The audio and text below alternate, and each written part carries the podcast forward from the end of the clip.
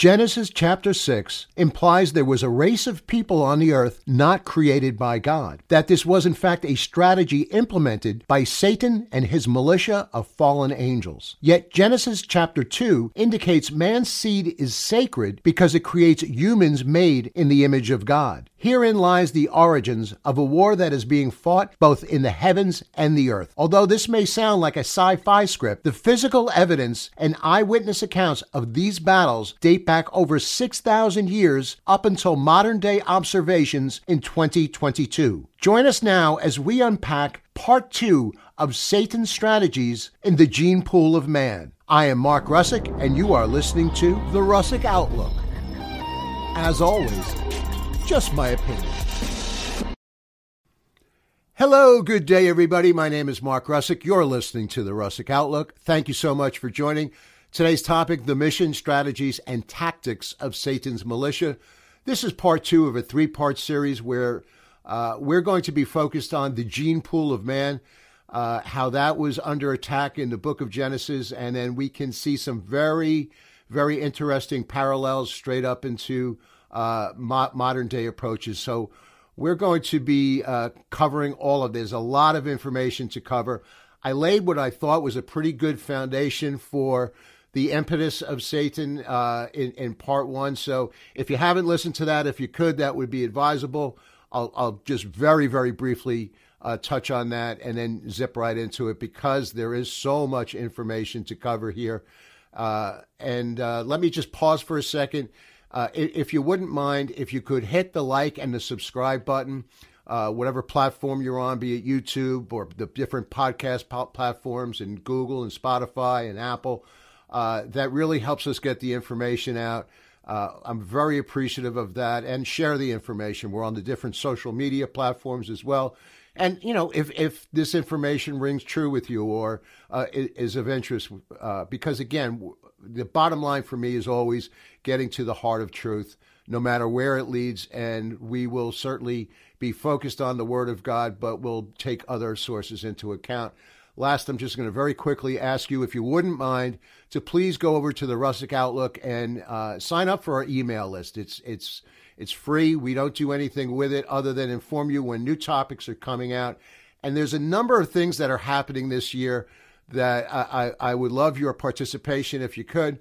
Uh, we're going to be doing some live uh, uh, interaction, uh, like a, a Zoom type uh, approach, where we're going to be having the, the live audience where you can ask questions, stop, pause, offer your insight. And uh, the way you get that information, the way you get the link and the password is being on our email list.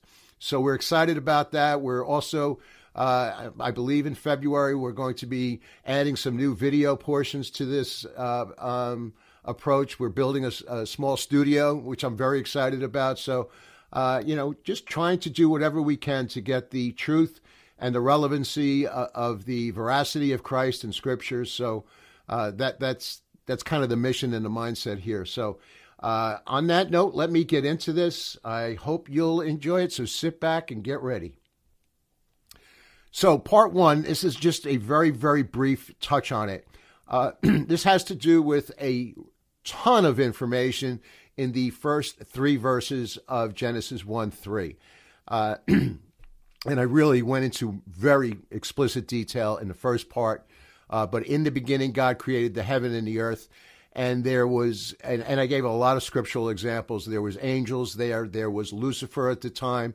Uh, there was a celebration when the galaxies were created, and God's perfection uh, and the beauty and the majesty of God's creation was on full display for uh, every all of the angelic beings and the hosts of heaven. And then verse 2 says, Now the earth was unformed and void, and darkness was upon the face of the deep. So obviously, God uh, does not make something that's unformed and void, and darkness would not be upon the face of the deep. So the point here is this was another step in the process, and I outlined how, Satan had uh, um, fallen from grace, if you will, and he had committed sin. He kind of wanted to exalt himself above the throne rooms of God uh, puffed himself up that he was going to be the leading authority, and, and, I covered all of that. So that was the fall of Satan before man came on the scene. And then in verse 3, we see, and God said, Let there be light, and there was light. And then the creation process to which we uh, all are very, very familiar with began. But my point here is that a lot of people go from verse 1 to verse 3 and they skip verse 2.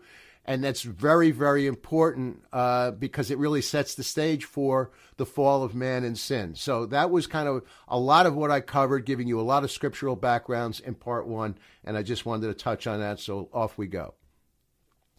So now, with the creation of man and the fall of uh, uh, uh of Lucifer, who is now named Satan, uh, we have the beginning uh, uh, of God creating man. So if you're following me on video, it, it now says, and now Adam now had dominion. But there's three important verses that I want to focus on that I that I, I you know beginning with the creation of man. And God said, "Let us make man in our image, after our likeness." So notice the words "our." So that's Father, Son, Holy Spirit was present in the beginning, and again I laid this out in part one.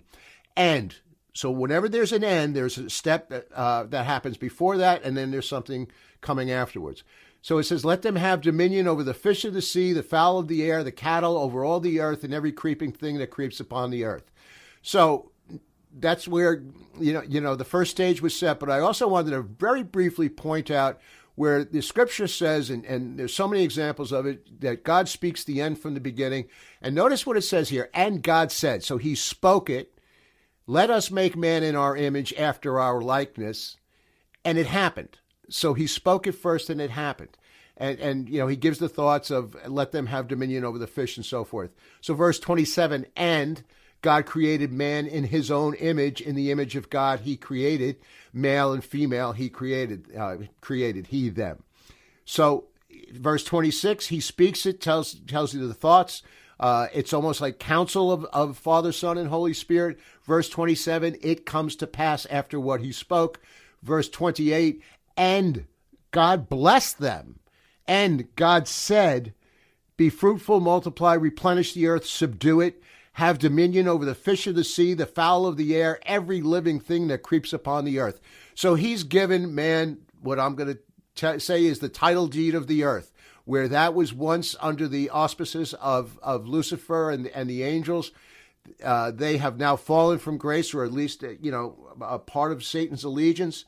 And now God says, I have created man in my image. So he's this is this is such an incredible, monumental uh, uh, revelation, if you will, that you know I think it's oftentimes glossed over just how incredibly special and unique we are in the eyes of the Lord. So there you have that. Now, and again, I'll describe this for the podcast listeners, but I've got a, a little bit of a graph going across with some uh, what's called clip art. Um, but this kind of outlines where sin began, and I'm not going to go into all that. I'm, i know everybody's familiar with with Adam's fall, um, and then you have what I say is uh, Satan's death sentence, which was Genesis 3:15. So this is after the fall of man, and it says, "I will put enmity between thee and the woman, between thee, uh, thy seed and her seed." So there's two seeds there. It shall bruise thy head, and thou, thou shalt bruise his heel. So it's very, very important that God has His seed and Satan has his seed. So let me kind of sum something up here. When Adam and Eve fell for Satan's suggestion to eat the forbidden tree, Satan became their master and all authority was legally transferred to him. I would say that he was now given the title deed to back to him for earth, or it was handed over to him uh, fr- from Adam and Eve and, and the sin. The earth is filled with evil because Adam and Eve gave Satan authority to rule over the earth. So, as a result of man's disobedience to God, you now enter or open the doors for contamination, decay, decay disease, and death uh, into the earth. So let me read now Genesis 6, 1 through 8. So we've laid out the foundation. We've laid out the creation of uh, the creation account, the creation of man. Man sins. The, the, the first uh, prophecy that's given in the Bible is Genesis 3.15. So let me now jump to verse uh, Genesis chapter 6, where we're going to be concentrating a lot on this in the Nephilim, Uh, this is going to set the stage for a lot of what I believe is part of uh, Lucifer or, or uh, Satan's plan and strategy. So, and it came to pass when man began to multiply in the face of the earth, and daughters were born unto them, that the sons of God saw that the daughters of men they were fair. And I'm going to break this down for you in a second. But sons of God are the angels of, of the Lord. And in this case, we're talking about the fallen angels. And they took them wives of all which they chose. And the Lord said, My spirit shall not always strive with man, for he is also of flesh. His days shall be a hundred and twenty years. There were giants in the earth in those days and also after that, when the sons of God came into the daughters of men, and they bore children to them, the same mighty men became, or the same mighty men which were of old, men of renown. And God, and this is basically what's referred to as the Nephilim in, in the Hebrew translation. And God saw that the wickedness of man was great in the earth, and every imagination of the thoughts of his heart was only for evil continually. And it repented the Lord, and he made man on the earth, and it grieved him in his heart. And the Lord said, I will destroy man, whom I have created from the face of the earth, both man, beast, and the creeping thing, and the fowls of the air, for repents that I have made them. But Noah found grace in the eyes of the Lord. So, uh, basically, and, and I'll break this down into the implications of this with the Nephilim, but then you know, we, we, we all know the accounts of the flood and Noah, so I'm not going to get into all of that. But inevitably, this timeline that I'm laying out for you goes from the sin to Genesis 3:15 to the Nephilim, which I just read. We all know about Satan and I'm sorry, uh, Noah and, and the flood, the birth of Jesus, which inevitably leads to the fulfillment of Genesis 3:15, the crucifixion and resurrection, which is the ultimate fulfillment, uh, the resurrection of Jesus. So all of this, when Genesis 3:15 and that declaration comes out, Satan is aware that this his death sentence has been has been set forth and decreed, and now he fights with you know it's almost like, uh, for lack of a better expression, a caged animal or an animal trapped in a corner, or it doesn't even have to be you know it could be man, you know that you'll do anything and try everything to get, to get out of it, to escape, to free yourself. Um, but he obviously we know that or if you know the lord you know that that escape is futile but nonetheless the efforts are there and the implications for what mankind faces today is certainly there as well. So the flood occurred in 2348 bc i'll granted i'll give you a couple of years here and there and i'm not going to get into how we know all of that but you know just suffice to say uh, you know i've broken that down in the past and you can find that out uh, very close. But I wanted to get into the meaning of the Nephilim and, and the Nephilim here. So if you're following me on video, on the right hand side, I have three things highlighted. Where in Genesis 6 4 it says, The Nephilim were on the earth in those days and afterward, when the sons of God came into the daughters of man. So you have three distinct characters here Nephilim, sons of God, daughters of men. And then it goes on to say the sons of God saw that the daughters of men were attractive and they took wives as they chose. So if you go back to the meaning of Nephilim, uh, it, it means fallen ones. Jewish scholars in 250 BC translated the Old Testament into Greek, which was, you know, translating uh, the book of Genesis, obviously, into Gehentes, which means titans. This implies that they were part god, higher being, and part human or half breeds, similar to what you would know in Greek mythology today. Uh, the scholars picked a term that the Greeks would readily understand, and they certainly did. So the Nephilim are basically their mutant children from the sons of God, fallen angels, and the daughters of men. Uh, the the uh, uh the uh, root word in nephal means to be cast down, to fall away, to desert, fail, or reject. And Hagibianum means the mighty ones. So again, Gehentes. Uh, for, for Hispanics, you know, they would say Gihantes or Gihantes. Um, the Nephilim were on the earth in those days and also afterwards. So that becomes important because that could potentially set the stage for we see the Nephilim and the giants and the implications. We're going to cover a lot of this after the flood. So here, Uh, it was designed to remove them before the flood, but yet we're going to approach uh, the the Nephilim after the flood as well, and we're going to, I believe, cover the reasons why. So I'd like to cover some other uh, um, references to this time besides the Book of Genesis. I'm going to be looking specifically at the Book of Enoch, Jubilees, and the writings of the historian Josephus. And, uh, you know, specifically when it comes to Jubilees and Enoch, I'm not implying that this is the Word of God.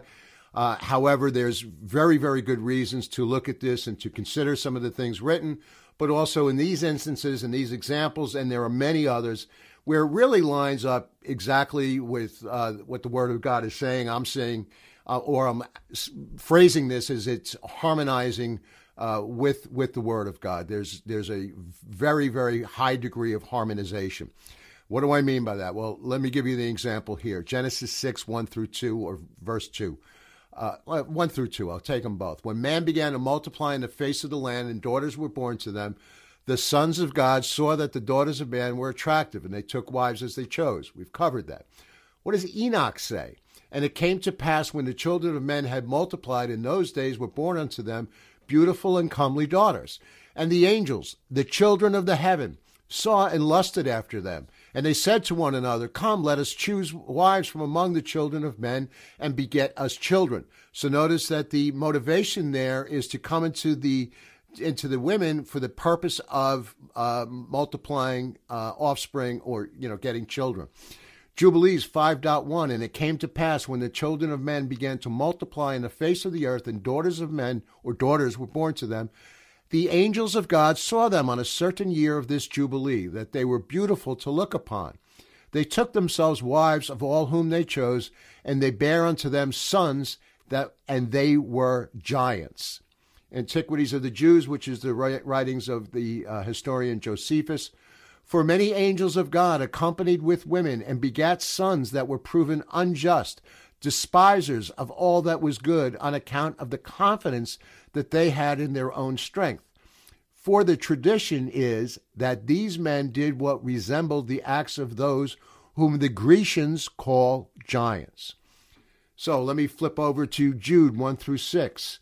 And the angels who did not stay within their own position of authority, but left their proper dwelling. So, again, before the fall of man, or, uh, um, or I'm sorry, after the fall of man, you had the fallen angels, but apparently they were given a, a place of authority or a, a, an area, you know, almost like don't cross this line, but they crossed that line, and you know they, they defiled the women. So, and it says goes on to say, He has kept them in eternal chains under gloomy darkness until the judgment of the great day.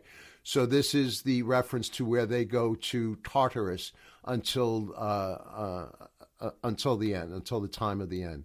So Second Peter two says this: For if God did not spare angels whom they sinned, we're just talking about, but cast them into Tartarus and committed them to chains of gloomy darkness to be kept until the judgment. So there we have this account of, of what happened to these fallen angels after they committed this heinous act. Book of Jubilees 5 6. And against the angels whom he had sent uh, uh, upon the earth, he was exceedingly wroth. And he gave commandment to root them out of their dominion. He bade us to bind them into the dip, depths of the earth, and behold, they are bound in the midst of them, the middle of the earth, and they're kept separate. So Jubilees lining up with what Second Peter says and what, what Jude says.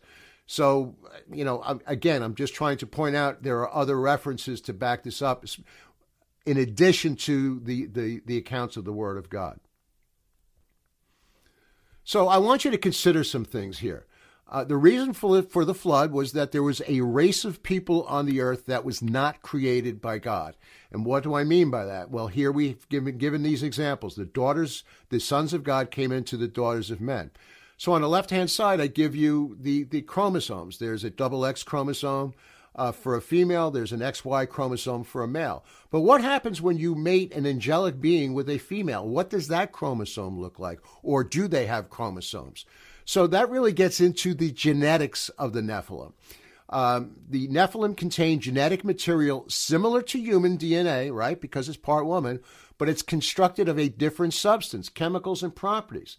Instead of having X chromosomes as earthly humans, Could Nephilim and hybrids have a different set of chemical codes that make up their existence?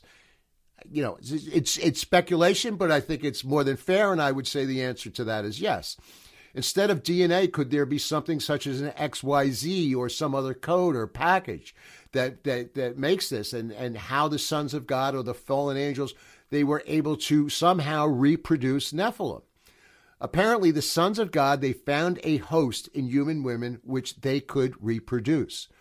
All life was originally created by God and therefore must have some chemical code that reveals its genetic substance. And I've covered this in the past and the, the magnitude and the, compl- the complicated um, code that we have, which is our DNA, uh, which makes every one of us completely unique.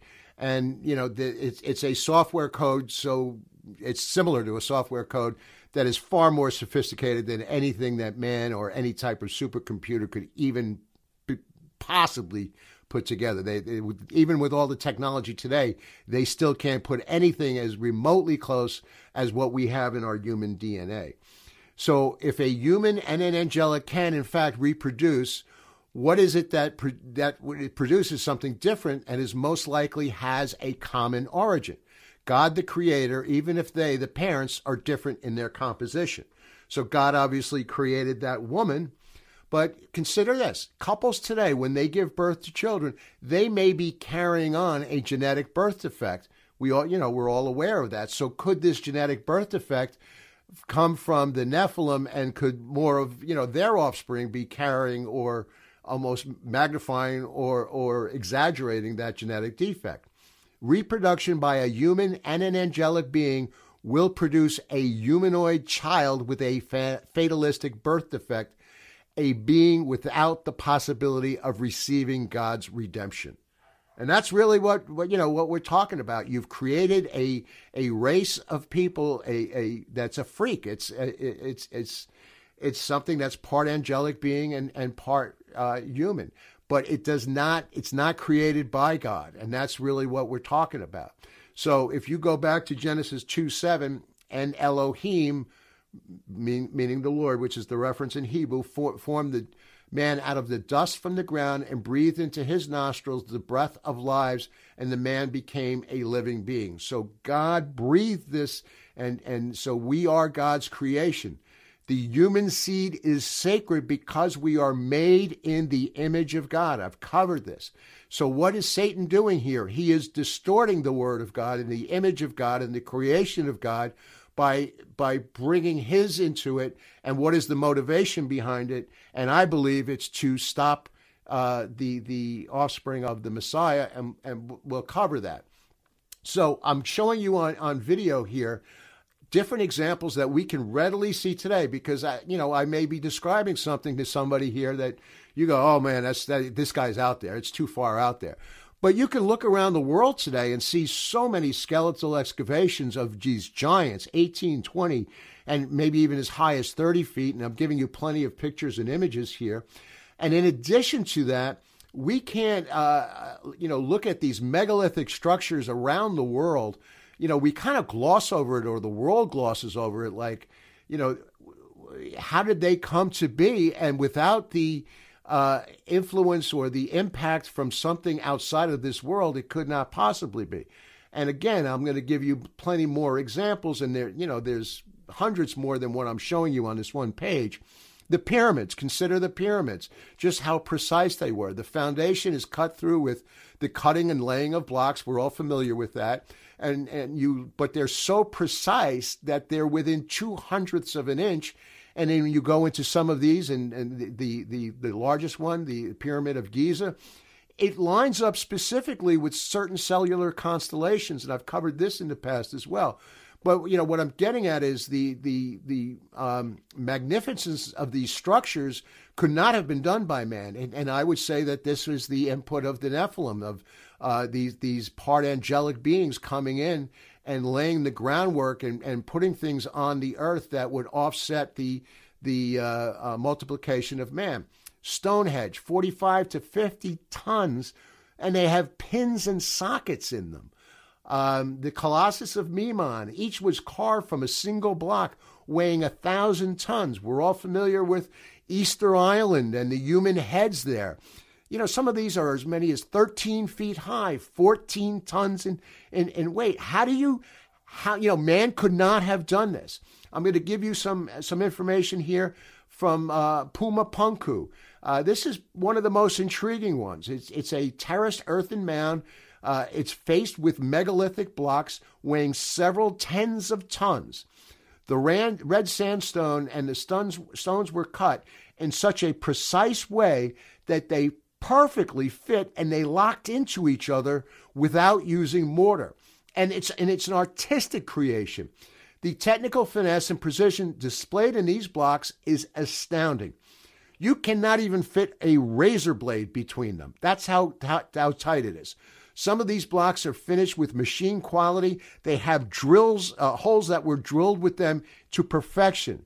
And, and we're supposed to believe that this was done by some ancient civilization. Come on. Uh, another last example is, is the Bolas Grandes. Uh, balls that are, are, are uh, over 16 tons, 10 feet high. And there's thousands of them in the field. There's uh, in, in, in, I think it's Bolivia, they, they have cups that are 10 feet high and several tons. Um, and, and I believe there's close to 100 of them in the field. But my point is, these giants existed. They were there. They, you know, we, we have the evidence throughout the earth. And interestingly, up until the 1950s or 60s, uh, they were regularly reported sightings of, of, of, giants, and it was covered in the major uh, uh, publications. But somehow or another, that stopped. And just a, a side note, getting off track here, um, you this really defies evolution. And the evolutionists really don't want you to know about this because then it implies that man grew to be a giant and then came back down again. So that that in of itself, you know, messes with the theory of evolution. But you know, you get the point. What you know, what I'm getting at here is there's so much evidence all around us. You don't have to specifically, you know, line up with the Word of God to to bear this out, but the Word of God, you know, puts things in motion and it gives you the reasons that we see these things and now we understand how they were built or the purpose behind them and what the motivation was. We have reasons. And unless, you know, you understand the validity of the word of God and, and significance of it, then you're going to be dumbfounded. So you understand why the world just kind of glosses over this and, and they don't really get into it and they don't want to address, address the, the pink elephant in the room. So I'd like to fast forward to many scriptures here post flood. Uh, so, you know, and the reason is a lot of people are confused by this. And, you know, if the Lord was sent the flood to eliminate the Nephilim and, and the evil that was throughout creation at that time, then well, how and why do we see this account of, of the Nephilim again?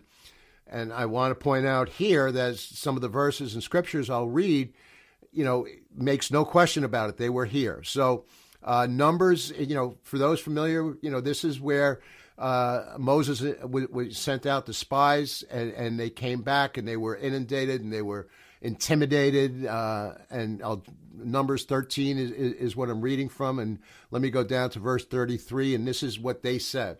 And there we saw the Nephilim, the sons of Anak. That was one of the tribes, and we seem to, ourselves like grasshoppers, and so we seem to them. I show you a picture of a grasshopper on a man's hand. So think of a grasshopper compared to the size of a man. This is how what they're reporting that these giants looked like to them, that they were grasshoppers in their eyes and they were giants, uh, you know, from from their perspective. And we know that uh, Caleb and Joshua, you know, said, "Hey, we can beat these giants, we can take them." But the bulk of the report of the spies came back; they were scared stiff. Um, some other examples: First Samuel fifteen three. Now go and spite Amalek and utterly destroy all that they have and spare them not, but slay both man and woman, infant and suckling, ox and sheep, camel and ass. So, you know, right away, this is not the Lord that we know and understand. You know, why is God saying, hey, you need to, to wipe them out? Kill every man and woman, every infant, every suckling, all of the animals. And this will come into play in, in, in part three of this you know why why are we getting into this you know this is not who the lord's nature is and why because these are uh, it's sin it, these are the nephilim and their offspring and, and everything about them is evil everything because it, it reeks of satan So, you know, there you have another example. Deuteronomy 3:11. Behold, his bed was a bed of iron. This is King of Og. Uh, it is not in Rabbah of the Ammonites, nine cubits in length and four cubits in breadth, according to the common cubit. If we were to break that down, in other words, he's saying that this bed was 18 and three quarter feet long and 8.3 feet wide. Again, it's almost 19 feet long is was his bed and eight and a half feet wide. Deuteronomy 20, 16 through 8. Um, but of the cities of these people which the Lord thy God gives thee for an inheritance, thou shalt save alive nothing that breathes. You shall utterly destroy them, namely, the Hittites, the Amorites, the Canaanites, and the Perizzites, the Hivites, and the Jebusites, as the Lord has commanded you. I, I, am highlighting Canaanites here. And why? If you look at Genesis 9 through 8, verse 18, it says Ham was the father of Canaan. Ham was one of Noah's sons.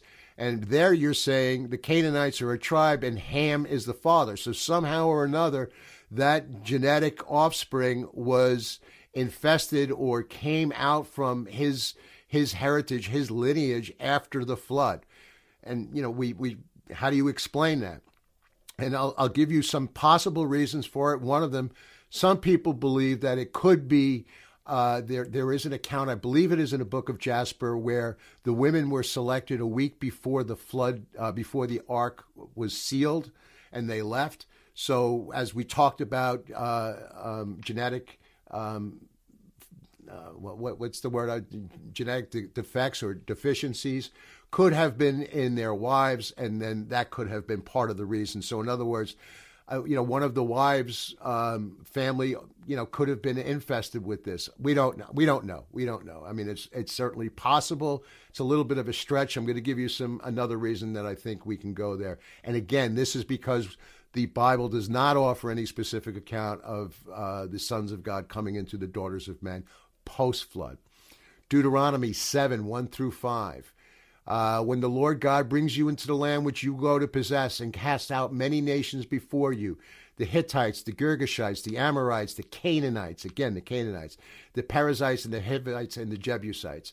These are the, uh, the, the, the tribes that were there, and it was laid out. And I'm going to show you on a map here on the right of Abraham you know, going through the, this whole area, and we've been able to cover where the many of these tribes were, and it infested the whole entire land.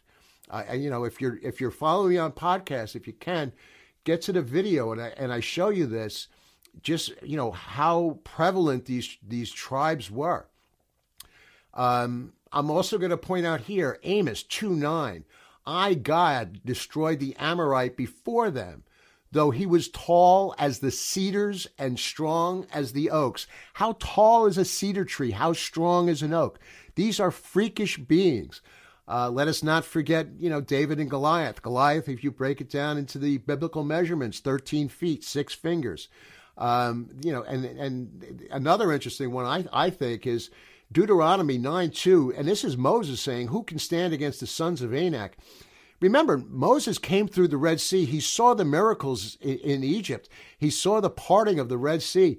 But yet he's so, you know, I, I, I don't want to say intimidated, but, you know, he's, he's looking, scratching his head.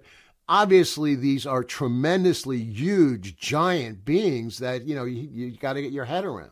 Let me give you some translations of some of these tribes, uh, you know, that we're talking about. Nephilim, violent or fallen ones, we've covered that. The Rephaim, uh, which is the dead, and it's because of their sight that makes people fearful, and they melt like wax. An example of it was uh, Goliath and Gath and his brothers. Anakim, which are the sons of Anak, we covered, because they wore huge necklaces in great numbers. So they were, you know, they're covering themselves in jewelry. Zamzummim, uh, because they were great war- warriors and they inspired fear. Emim, because of the great size. Whoever saw them, they were seized with terror. Giborim, uh, because their brains or the cranium were uh, uh, enormously large. Avim, because they destroyed the world and were themselves destroyed. These are the translations of these tribes and what these meanings are as man saw them. So here you have this, you know, uh, and, and there's many more examples, but my, my point here is you've got plenty of Old Testament post flood references to the Nephilim, to um, uh, the, the, these, this, I, I would say, infestation of Satan's army throughout trying to thwart and stop the bloodline to the Messiah, and I'll cover that in, in a little bit. So here you go. What can we observe from this? The purpose of the flood was to cleanse the earth of its mortal and spiritual contamination. After the flood, God began a cleansing campaign in destroying the post flood giants. This cleansing campaign included voluntary drafting man to be a part of God's army. We read in uh, Leviticus 27 and 8 that he wanted Israel to be an elite group of people, an army that was disciplined and holy. God gave Israel a unique ethical and moral system that sets them apart. They, the, the Jewish people gave us the Bible, which sets the world apart. They would be different from the rest of humanity. They were chosen, they were separated unto God for bringing about God's plan of redemption for the unredeemed man. This separation helped to preserve Israel throughout the ages from being absorbed and assimilated into the nations, nations that captured them and enslaved them. So I would say this that if you look at all the pre flood Nephilim, God took care of it. But what did he do? He called upon man to take care of the post flood. He and he enabled them. So you know the accounts of Joshua and Moses and others that uh, he you know what, what, does he say throughout Scripture? Be strong, be of courageous. Uh, you know, know that I am with you. Uh, so you know, you know, we we see this again and again. So I would contend personally that God is showing man that with God all things are possible. And even your greatest adversaries, no matter how strong the devil may appear to you, he is nothing, nothing in the sight of God. Uh, I wanted to point out an interesting quote here that I, I, I found anyway. Uh, there's an ancient Jewish text where there's a description of giants that the Israelites conquered. And the text tells us that there that of a leading rabbi, Yohanan ben Zakkai, who lived during the first half century. This was right after the destruction of the temple and the encounter with the Roman Empire uh, emperor. I'm sorry, Hadrian. Uh, this occurred at roughly AD 135. So remember, the Romans had co- come in and conquered. Uh, they, they've decimated Israel and Jerusalem, and I'll actually touch upon a little bit of that shortly with with uh, Titus. But right after the Roman victory, uh, the Jews rebelled against the Romans, and it says this The wicked emperor Hadrian, who conquered Jerusalem, boasted, I have conquered Jerusalem with great power. However, Rabbi Yohanan uh, said to him, Do not boast. Had it not been for the will of heaven, you would not have conquered it. And the rabbi took Hadrian into a cave. He showed them the bodies of the Amorites who were buried there which says it could be measured 30 feet in height. And his answer was, When we were deserving, such men were defeated by us, but now, because of our sins, you have defeated us. So, very, very interesting. Uh, then you go on to Josephus, and I mentioned this uh, earlier, and, and, you know, very, very famous uh, Jewish historian. Um, so he writes this For which reasons they removed their camp to Hebron. When they had taken it, they slew all the inhabitants. They were, they were till, till then left the race of the giants who had bodies so large and countenances so entirely different from other men, they were surprising to the sight, terrible to the hearing.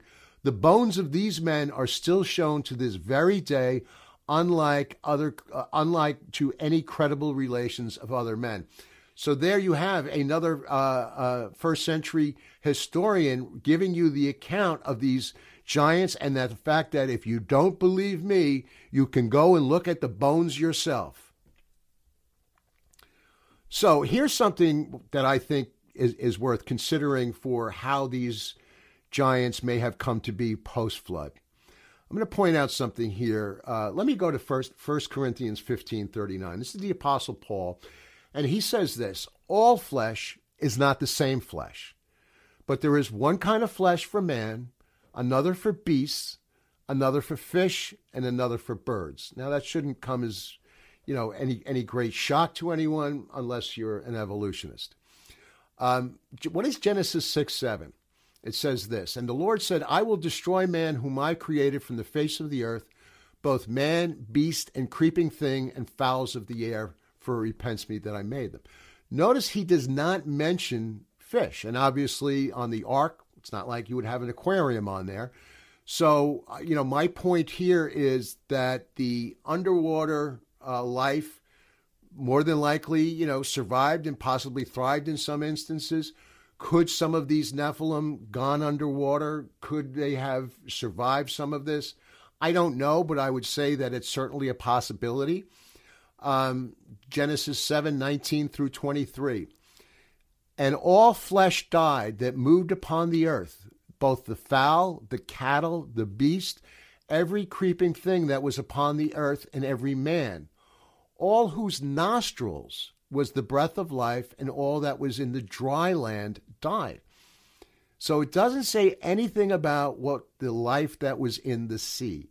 And every living substance was destroyed which was upon the ground, both man and cattle, and the creeping things and the fowl of the heaven, they were destroyed from the earth. So there's no mention of fish. Other things that I would just kind of like to allude to. Um, Satan is, is, is mentioned in Scripture as that ancient serpent. Serpent is a sea like creature. Um, and the great dragon, and he's also called Leviathan, and Leviathan is another sea like creature. Revelation 12 9. And the great dragon, which is Satan, that serpent of old who is called the devil and Satan, deceives the whole world. He was thrown down to the earth, and his angels were thrown with him.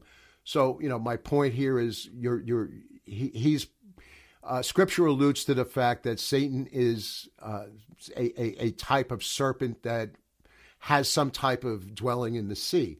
The other interesting thing I find is if you look at uh, the book of Jonah and the account of, of going down, it's not literally into the belly of the whale as you know some of the, the, the children's fables would say it, but it, it's literally was the Lord took him into hell, and hell is at the bottom uh, of the ocean uh, floors, and I, have covered this before, and, and you know I've done a story on a story. I've done an account of this of Jonah and how we know this is hell, and it's uh, one of the things, and, I, and I've covered this was the origins and the locations of hell. So I show you the account on the right hand side. What happens when he's he's finally set free? He's put back onto the earth, and he carries the message. Um, Revelation 21 says this this is when we're coming into the end of, of, of, the age of the millennium. And it says, And I saw a new heaven and a new earth. And the, for the first heaven and the first earth were passed away, and there was no more sea. And I have to tell you, this troubled me for a long time because I love the ocean. I live near the ocean. Um, I, I, really do. And I was like, ah, oh, no more sea. And I would contend that, you know, part of that reason is you can attribute that you know, Satan is seen in the sea, that the, you know, uh, the, the, the beast on the shoreline. Um, I, I, I, think there's a correlation there, and it's only speculation on my part, but I, I think it's fairly reasonable. The other interesting thing uh, here is I'm showing you some um, photos, and this is getting into very briefly on the UFOs that was released by the United States government. Uh, these are military photos and some of them you can go find on YouTube, and there's videos one, two, three minutes long, and you hear the accounts of the pilots and how they're engaging, um, and how they just, you know, defy any type of speed, like thousands of miles an hour. They can stop uh, on a dime. But in a couple of instances, they dive into the water and they're not seen and they lose track of them. So, you know, is there a correlation there? I don't know. I mean, it's certainly possible. So you know, my my point is that there's a there's a gap there. We don't really understand everything of how the Nephilim and and and Satan's army came about in the Old Testament post flood. But these are certainly some possibilities. I'm looking at scripture. I'm deducting some things here that I think is fairly reasonable. You know, that's that's up for you to decide. So let's get into, as we wind this down, exactly what is the mission and the strategies of what I would say our enemy is. And I would say the initial uh, mission was to stop the seed of the Messiah. We know this from Genesis 3:15.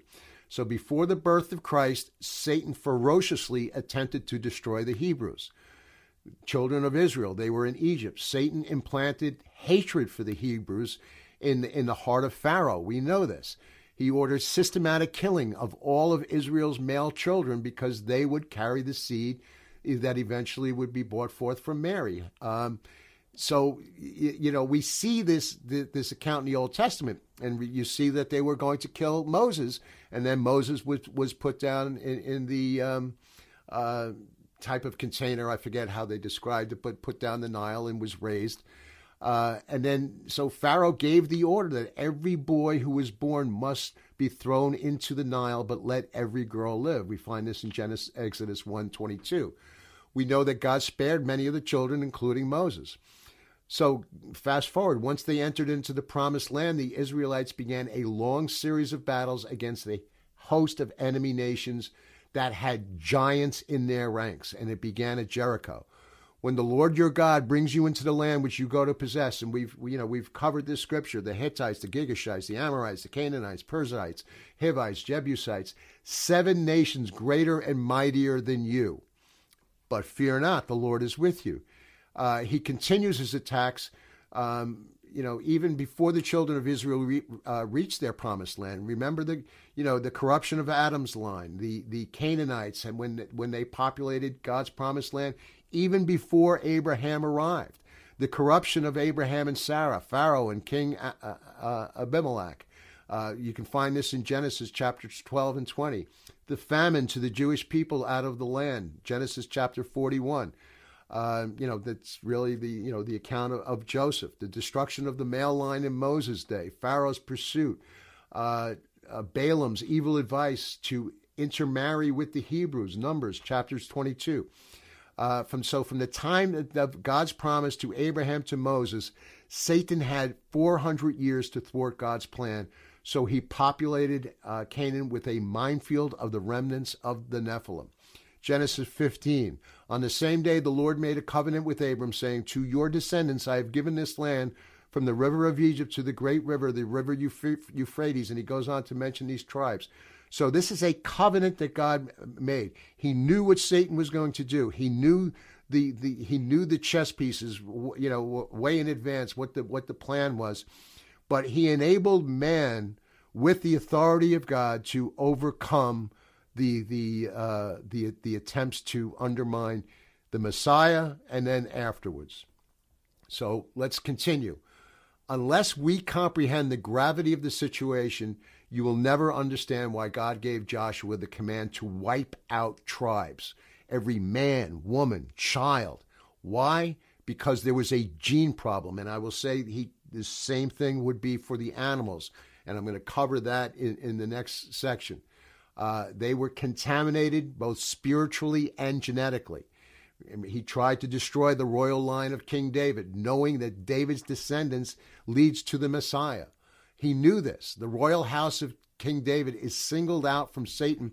We can point 10 separate attacks on the bloodline uh, from David to Jesus.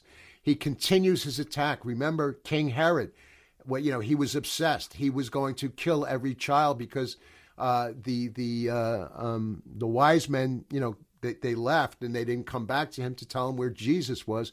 So he issues the command to kill every boy ten, two years and younger.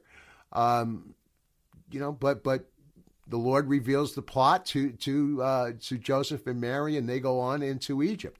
Um, but but you know we see so many examples of this, and then you know it's continued afterwards. and continued into the Hebrews and the Israelis. Uh, remember, the the Roman army was convinced they needed to crucify Christ. Um, you, you, know it, that that went on. You you know it, you, you you you know you, you you think about the hatred that we have today or that exists today towards the Jewish people. You certainly think about the Holocaust and World War II, but you know there was over close to a million Jews that were supposedly uh, destroyed in 70 A.D. When you know when Titus came and destroyed the temple, he burned the city, he slaughtered. Uh, as many as one million Jews. Then you think of the Crusades, the Middle Ages, tens of thousands the, the Spanish Inquisition. They expelled Jews in 1492, the same year that that that uh, uh, Columbus sailed for America, Jews were expelled from Spain. And incidentally, side note, there was a red blue, red blue, bleh, red blood moons, four successive ones, 1492, 1493. Side note, it's a bonus piece. Uh, then you think about today. Where are we at today? You know, think about the last 60, 70 years Egypt, Jordan, Syria, Lebanon, Iraq, attacking uh, Israel, the Palestinians, Hezbollah, Hamas. Um, you know, and then, you know, the United Nations, over 97% of the United Nations consistently vote to condemn Israel. There was 20 votes of condemnation this past year alone. 14 of them were towards Israel. Imagine that. 14 you know, any of these other nations that commit these vast atrocities against human life? No, but 14 against the against the Jewish people. Uh, but nonetheless, God's hand is upon them. So for 4,000 years, this existence, uh, you know, it was it was the blessing of the Lord was upon him. Uh, I'm going to read from you Isaiah uh, 11 11. In that day, the Lord will reach out his hand a second time. First time was the Babylonian captivity, the second time. So even here, he's the, the, the splendor of, of, of prophecy. We can see it with our own eyes. Israel came to be a second time, just as Isaiah said, uh, to reclaim the remnant that is left of his people from Assyria, from Lower Egypt, Upper Egypt, Cush, Elam, Babylonia, Hamath, and from the lands of the sea. This is the seed that seed that is promised. Since the moment that God had pronounced the curse, Satan realized his days were numbers. The strategies, the implications, the uh, plans went into motion. How can we wipe out the seed of the Messiah? And then when that failed, how can we wipe out the remnant? Uh, you know, the people of Israel, they putting in the hatred of, of, of, the Jewish people, and he will attack the Jewish people, and he will. Well, I'm not going to get into all of that here. That's that that's that's for another day but he knows that his days are limited and eternal damnation is his punishment and his destiny. Very briefly, giving you some examples of what would we call the Antichrist in history. Uh, King Herod, you know, we, we talked about Titus wiping out and destroying Israel and the Jewish people, murdering a, uh, over a million Jews. King Nebuchadnezzar, when he uh, overcame and destroyed uh, Israel and brought the uh, Jewish people back to, to Babylon. Pharaoh, we've covered him. Judas Iscariot, uh, he is actually called the son of perdition. Nimrod, you know, the, the Tower of Babel, you know, the first one world government.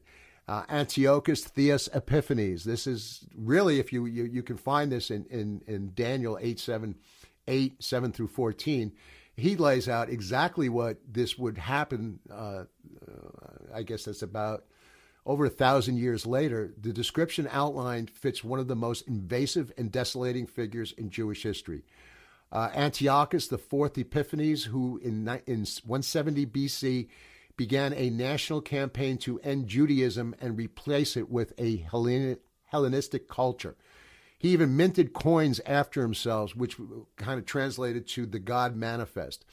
He erected an idol of Zeus Olympius, which was the chief god of the of the Greeks, besides the temple's great altar. He banned Jewish practices, uh, including the regular daily sacrifices, and he offered swine, which is unclean animals for Jews, as sacrifices in the altar. So he kind of thumbed his nose at, at God. He introduced foreign images and practices into the holy place, really kind of bringing about the first abomination of desolation, just as it was laid out in, in Daniel chapter 8.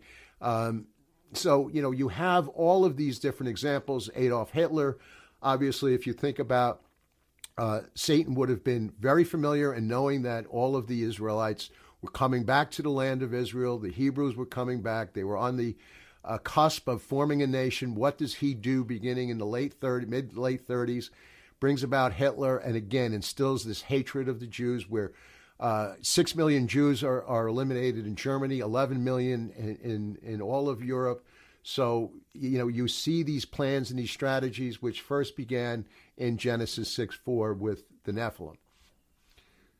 So, interestingly, and I'm winding this down, Jesus said, for when he was asked by his disciples, What will be the signs of your coming again, for the second coming of Jesus?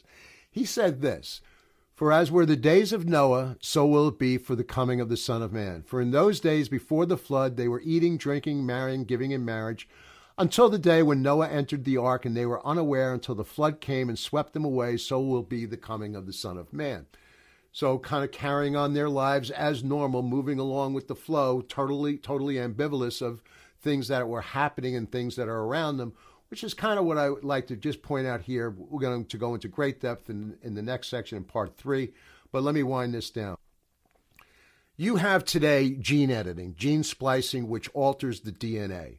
Uh, some of the examples I'm going to show you are some of the things that they've been looking at, uh, laying the groundwork for a lot of the vaccines that they're coming up with, with dealing with coronavirus and, and Omicron and some of those other things. But what, what's interesting is there's something called CRISPR, and I, I outline this this here, um, but they're cutting into your DNA and they're splicing it and they're modifying it. So I'm giving you the the layman's breakdown of this. Uh, so this is happening today. This technology is happening today. Uh, they're able to do this, and these vaccine. Uh, some of what the things that they're talking about implementing is nanobots, which would be a programmable chip that could be put into your body. Um, and interestingly enough, they can be uh, programmed at 60 megahertz, which is the frequency for 5G. So, you know, is is that coincidence or not? I don't know. And you know, there's talks about 6G already, but you know, my point here is that they have this capability already. Uh, I, I would just say this: the Holy Spirit indwells in Christians, but this could be the potential counterfeit by allowing Satan to dwell in humans that will be programmed by forces that he controls. And we're going to get into this in the last part three of this section of this uh, series, where we're going to really cover a lot of uh, the similarities to what we see in, uh, today, as outlined in in the Book of Revelation. So, you know, my point here is that this technology is here. And let me just give you an example of how this may work. This technology is in place.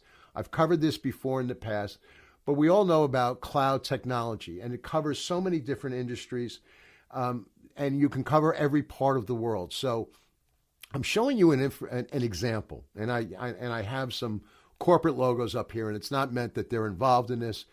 This is only a hypothetical of how a turnkey global system of totalitarianism, yeah, easy for me to say, uh, could work, and that the the technology is in place. So if you were to take an injection, whether it's a vaccine or not, and I'm not saying the vaccine is the mark of the beast, quite frankly, it's not, and I'm not even talking about whether you should take it or not. But all I'm saying is a lot of the groundwork and technology is being laid here, possibly to be implemented in the future. But it's almost like an operating system. So I give you the example of Microsoft, that it's not just you know, uh, a, a medicine, so to speak. Because remember, they can track you. They know whether you took it or not or that's the implication of where they want to get to, I should say. And if you have this in you, they can also do an update. So much as like you have a computer at home, we're all familiar with our, uh, our, our, our, phones, our Androids, our iPhones. If we get an Apple update, uh, a firmware update, a software update, this could be the same type of thing where they could be downloading more information to you moving forward. Again, this is what would occur in the tribulation a type of scenario. I, I, I just want to stress this. I'm not, I'm not saying this is the case today at all, but a lot of the impetus is already there. And then you would in turn be able to get that information, help your family, your family's family, and so forth and so on, and it multiplies.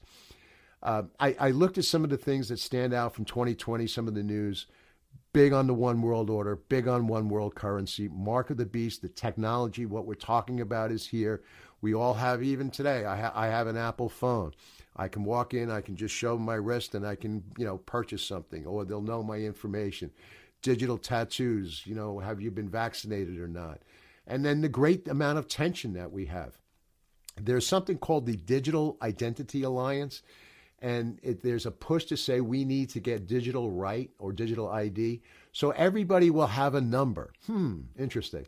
Everybody will have a digital ID, much like you do today with many of your accounts. Uh, Microsoft, interestingly, is is part of that. The Rockefeller Foundation. I give you some others. There's a whole host more, but digital identification, you know, is a big push. So my my point here is, you know, you can see, and I say it's the Babylon Information Data Center because Babylon would be the the name or location for uh, the one world government.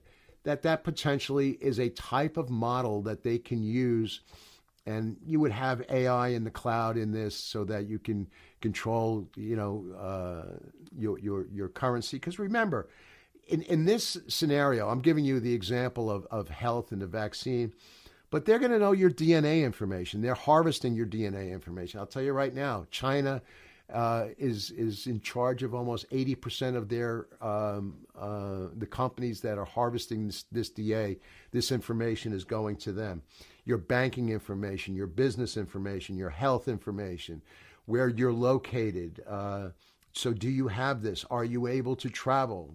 You know, we see all this today. All of this is going on around us. Uh, they'll know whether your family, is, you know, has the vaccine or not and is able to travel.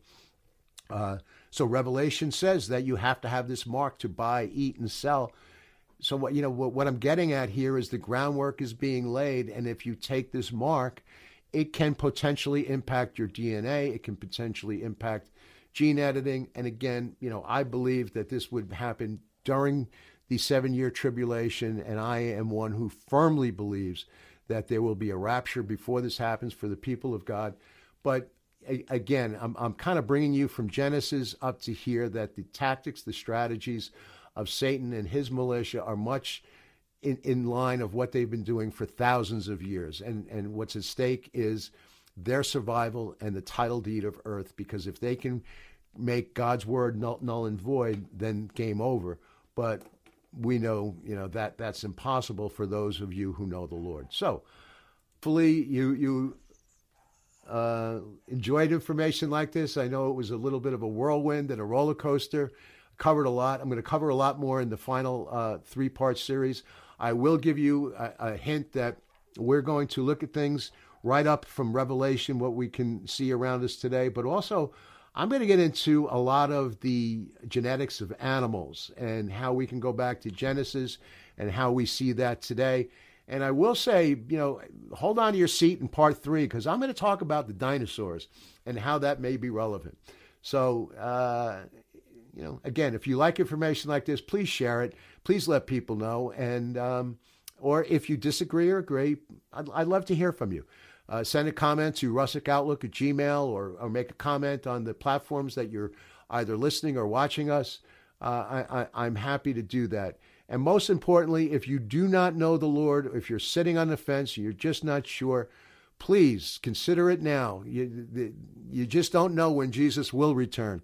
Nobody knows. And uh, um, it's, it's, it, it will be the greatest decision, not only for eternity, but for the here and now. So if you're not sure, ask the Lord to show himself to you. I promise you he will.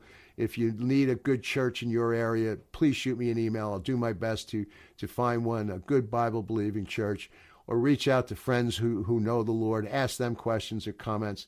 That in and of itself is the most important thing that I can say in any of this here. So again, thank you so much for listening. You've been listening to the Russick Outlook. And remember, as always, just my opinion.